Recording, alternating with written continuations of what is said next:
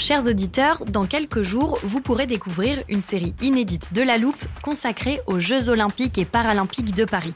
À trois mois de la cérémonie d'ouverture, on s'est demandé comment réussir ces JO. Les transports sont-ils prêts à affronter les milliers de touristes? Le dispositif de sécurité est-il suffisant? L'enthousiasme sera-t-il finalement au rendez-vous? Pour répondre, on plonge durant cinq épisodes dans les archives des éditions précédentes, accompagnés des journalistes de l'Express.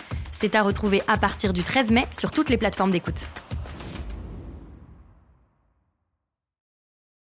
I'm Sandra, and I'm just the professional your small business was looking for. But you didn't hire me because you didn't use LinkedIn jobs. LinkedIn has professionals you can't find anywhere else, including those who aren't actively looking for a new job but might be open to the perfect role, like me. In a given month, over 70% of LinkedIn users don't visit other leading job sites. So if you're not looking on LinkedIn, you'll miss out on great candidates like Sandra. Start hiring professionals like a professional. Post your free job on linkedin.com/people today.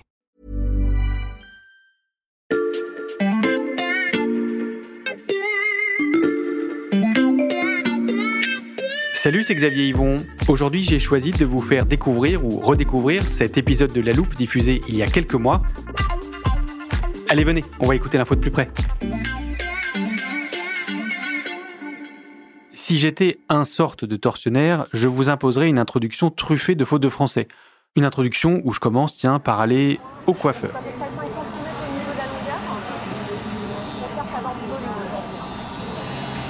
Je sors, Hum, c'est pas terrible, si j'aurais su, j'en aurais choisi un autre.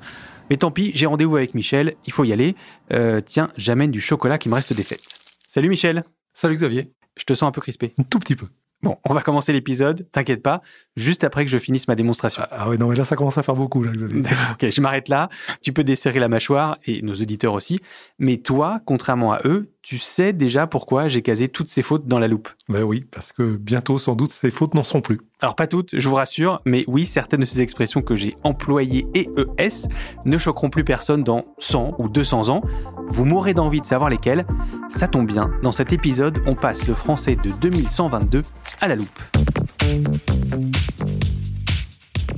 Je ne l'ai pas encore présenté, mais vous avez peut-être reconnu Michel Feltin-Palas, rédacteur en chef à l'Express et auteur de l'infolettre sur le bout des langues. Euh, elle est garantie sans faute de français, Michel. Oui, pas que grâce à moi, mais surtout parce qu'elle est relue par nos réviseurs. Donc en général, ça va à peu près. D'accord. Tu es donc l'interlocuteur idéal pour imaginer euh, le français que parleront nos descendants dans une, deux, trois générations. Et on va commencer par se regarder le nombril. Ben tiens, euh, justement, comment t'écris nombril?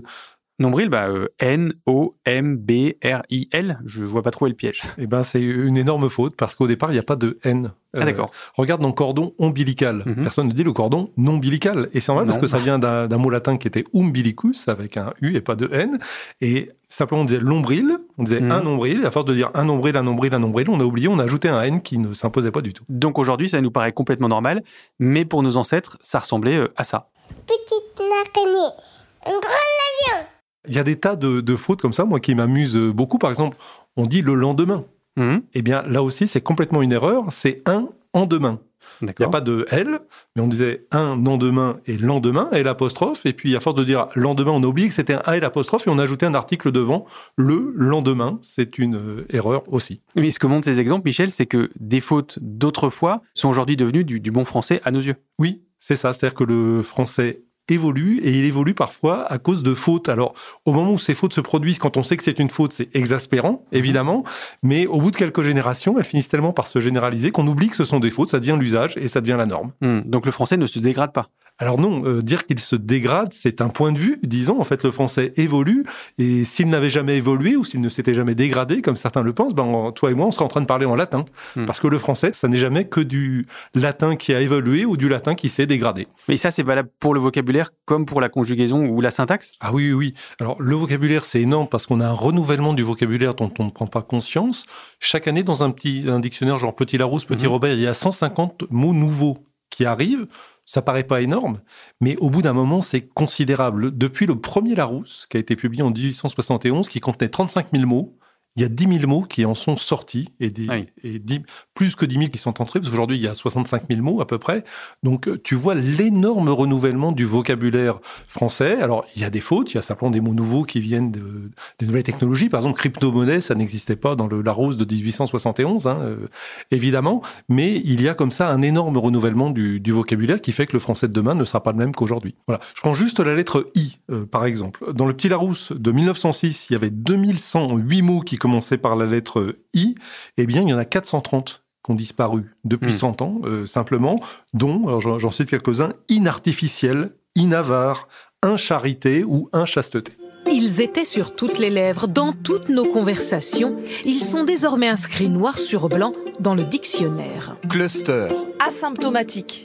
click and collect, Batch cooking. coronapiste. Tout ce nouveau vocabulaire lié au coronavirus fait partie de ces euh, évolutions normales d'une langue vivante que tu nous as très bien décrite, Michel. Alors on l'accepte, on espère ne pas trop s'en servir à l'avenir. Sur le plan de la syntaxe, je vous ai promis qu'on ferait la liste des fautes qui n'en seront plus dans un futur pas si lointain. Alors c'est parti.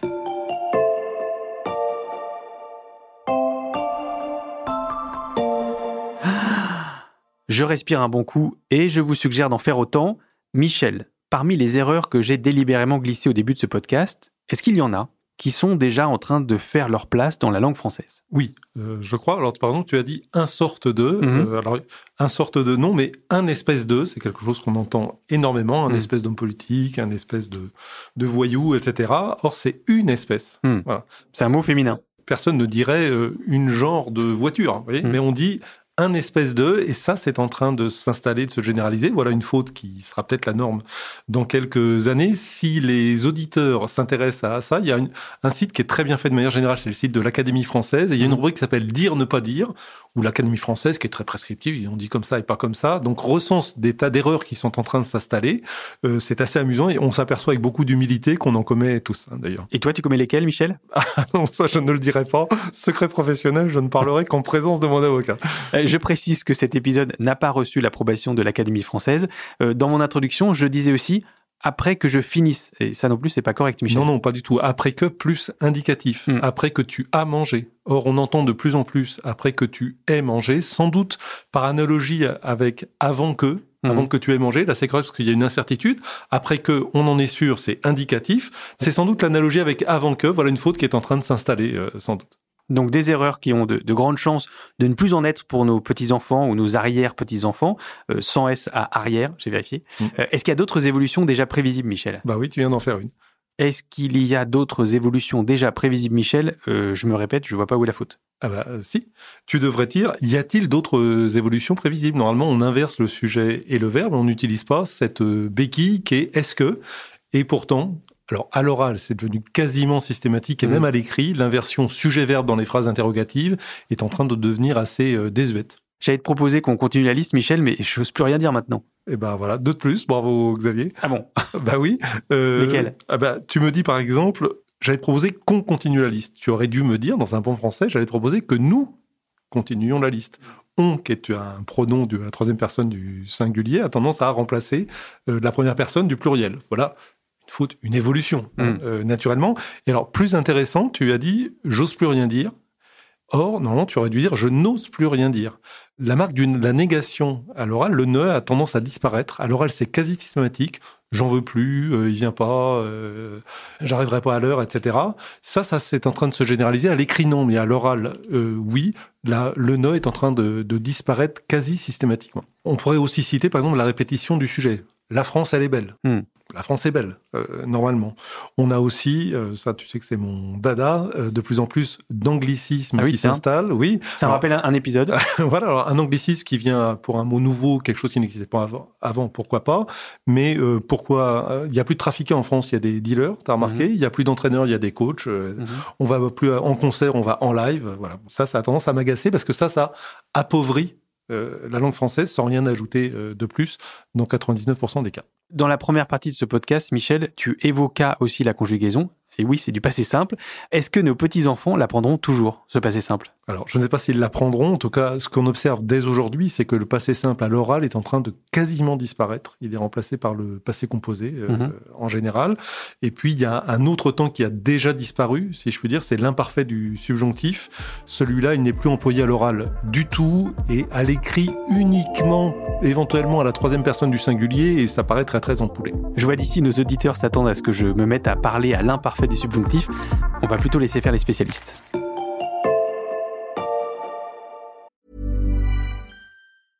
Small details are big surfaces. Tight corners are odd shapes. Flat, rounded, textured, or tall. Whatever your next project, there's a spray paint pattern that's just right. Because Rust new Custom Spray 5 in 1 gives you control with five different spray patterns. So you can tackle nooks, crannies, edges, and curves without worrying about drips, runs, uneven coverage, or anything else. Custom Spray 5 in 1. Only from Rust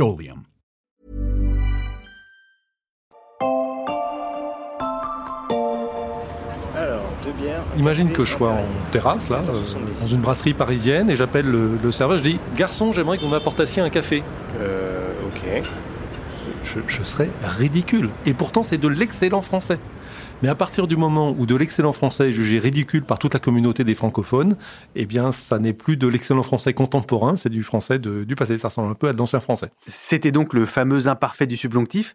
Alors, je précise que j'ai essayé de le taper sur mon ordinateur pour préparer cet épisode, et mon correcteur automatique me l'a signalé comme une faute, donc euh, la disparition est quasiment actée. Euh, ce que montre cette scène imaginaire que tu viens de nous décrire, Michel, c'est que la langue, en fait, évolue. Euh, La langue, elle évolue, hein, parce que Très bien. la langue, elle évolue avant tout en fonction des usages. Mais oui, c'est nous, collectivement. hein, il y a, on estime qu'il y aurait à peu près 300 millions de francophones dans le monde qui décidons de ce qu'est le français. Hmm. Voilà, on le décide collectivement.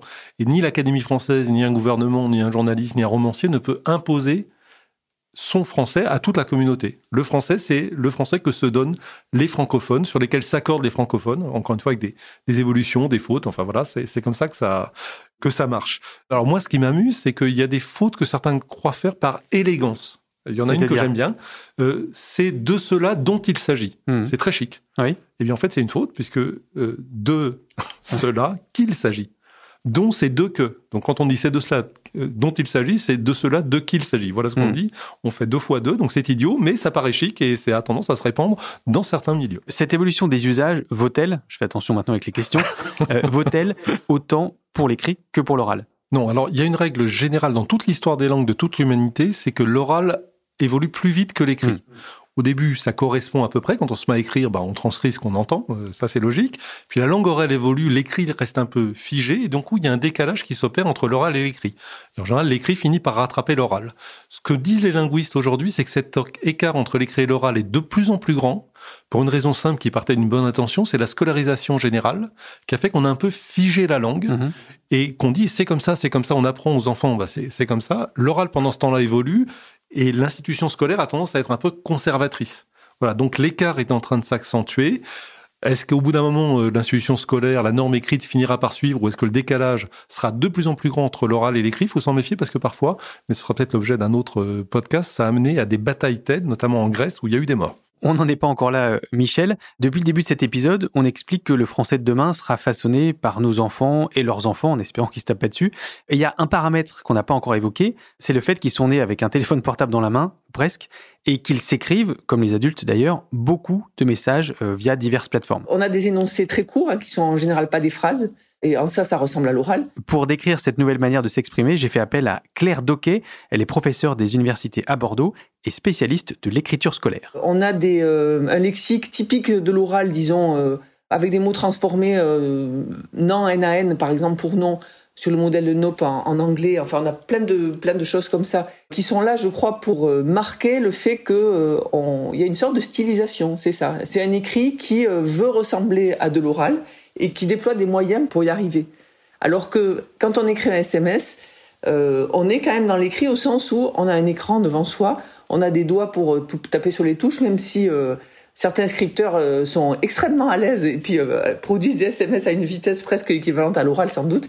Si vous voulez, l'écrit, ça impose une, certaine réflexivité, c'est-à-dire une, certaine vigilance et le fait que, ben, comme on voit ce qu'on écrit, il y a quand même un processus de contrôle qui s'enclenche. Non, nous n'écrivons pas nos messages exactement comme on parlerait à l'oral, c'est un premier élément de réponse, mais vous vous demandez quand même quel est l'impact de ces échanges sur la langue française. Patience, on y arrive. Je ne peux pas imaginer qu'une pratique est tellement massive n'ait pas une influence sur les pratiques plus traditionnelles. quoi. Est-ce que c'est cet oral qui petit à petit pénètre l'écrit lui-même et qui a pénétré de manière très rapide le SMS ou est-ce que c'est le passage par le SMS qui fait que euh, ça arrive de plus en plus dans l'écrit? Ça, euh, j'avoue que j'aurais beaucoup de mal à, le dire. Ce qui est sûr, c'est que rédiger des SMS, ben, c'est déjà écrire, même si c'est pas écrire de manière normée, euh, scolaire, etc. Enfin bon, pour les jeunes gens par exemple, mais même pour les adultes, hein. les adultes écrivent bien davantage aujourd'hui qu'autrefois grâce à, à ces outils que sont l'ordinateur, le téléphone portable. Rédiger des SMS, c'est déjà écrire, mais est-ce que ce n'est pas moins bien écrire? On a supposé longtemps des effets assez délétères. Les études qui ont été conduites, tout au moins celles que je connais, ne montrent pas ces effets délétères. Au contraire, il semblerait que euh, le fait de varier les modalités d'écriture soit en quelque sorte bénéfique, y compris sur euh, ben, les attendus de l'écriture scolaire, par exemple. L'idée qu'il faudrait retenir, c'est que euh, la diversité des moyens d'écriture est positive, évidemment dans la mesure où il n'y a pas euh, monopolisation, disons, des activités d'écriture par un média qui sera par exemple le téléphone. Parce que là, évidemment, je pense qu'on aura des effets euh, négatifs, ça va de soi. La diversité des moyens d'écriture est positive. Michel, ça c'est une bonne conclusion pour notre podcast sur l'évolution d'une langue bien vivante, on l'a compris. Voilà, et c'est vrai aussi à, à l'oral, il faut avoir conscience qu'il y a plusieurs français. On ne parle pas le même français en France et au Québec, on ne parle pas le même français à Lille et à Marseille, on ne parle pas le même français selon l'âge. Mmh. Une personne de 75 ans euh, ne parle pas le même français qu'un jeune de, de 15 ans. Les hommes et les femmes ne parlent pas exactement le même français ah oui. non plus. On ne parle pas le même français selon les milieux sociaux. Les, les cadres sup ne parlent pas comme les ouvriers. Et le même individu ne parle pas le même français selon les circonstances. Un avocat, par exemple, pendant sa plaidoirie, va parler un certain registre de français, mais tu prends le même avocat, tu le mets sur son canapé avec une pizza en train de regarder un match de foot avec ses copains, ce sera plus du tout le même registre de français, et ça c'est une richesse pourvu qu'on maîtrise ces différents registres et qu'on soit capable de les utiliser à bon escient, évidemment. Eh bien, je te sais gré de ces explications fort claires, Michel. oh, bravo, Xavier. Michel Feltin-Palace, auteur de l'infolettre Sur le bout des langues, à laquelle vous pouvez vous abonner sur le site de l'Express c'est gratuit. Quant à la loupe, nous serions enchantés que vous vous abonnassiez pour ne rater aucun épisode. RDV sur votre app de streaming favorite, Apple Podcast, Spotify ou Castbox. Cet épisode fut fabriqué avec Charlotte Barris, Louis Coutel, Margot Lanuzel, Mathias Pengili et Lison Verrier. Retrouvez-nous demain pour passer un nouveau sujet à la loupe.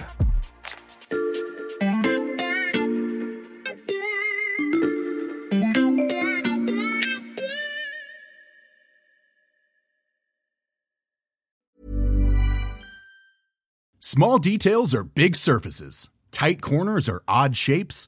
Flat, rounded, textured, or tall. Whatever your next project, there's a spray paint pattern that's just right. Because Rust new Custom Spray 5 and 1 gives you control with five different spray patterns. So you can tackle nooks, crannies, edges, and curves without worrying about drips, runs, uneven coverage, or anything else. Custom Spray 5 and 1 only from Rust-Oleum.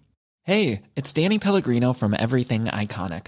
Ready to upgrade your style game without blowing your budget? Check out Quince. They've got all the good stuff shirts and polos, activewear, and fine leather goods, all at 50 to 80% less than other high end brands. And the best part? They're all about safe, ethical, and responsible manufacturing.